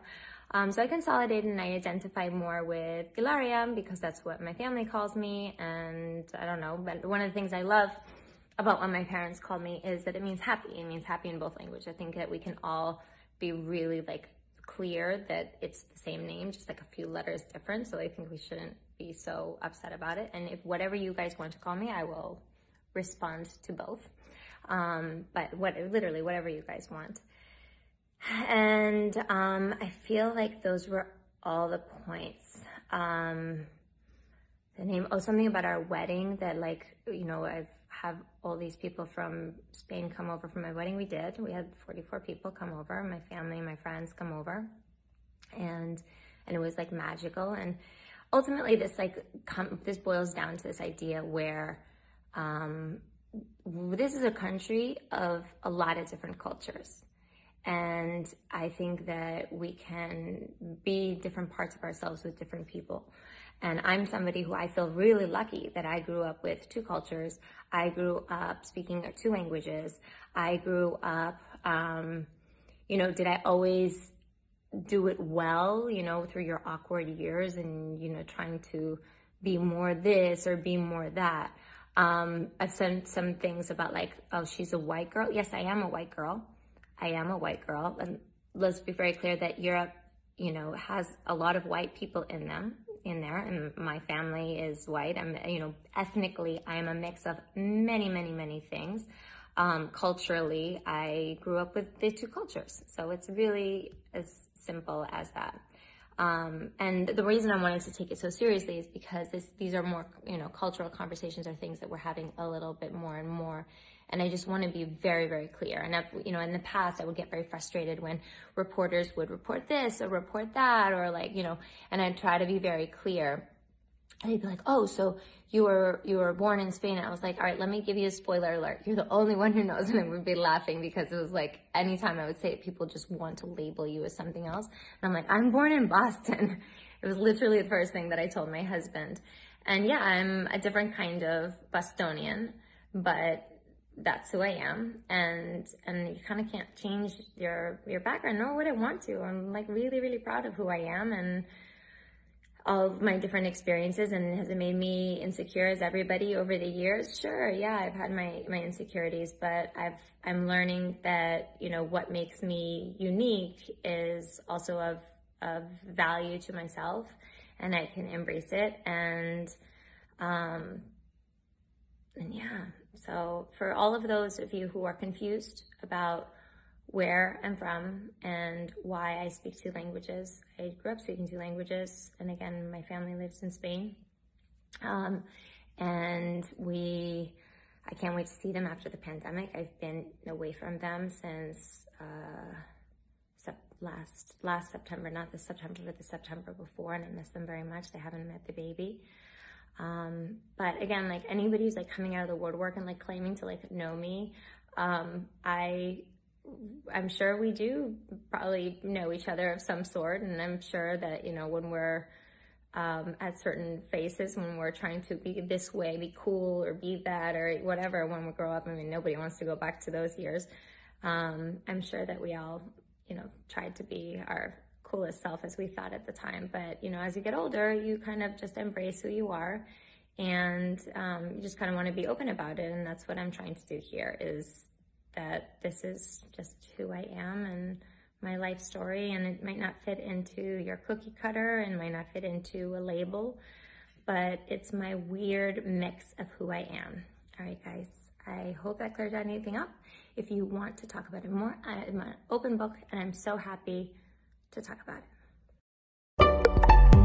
Betches.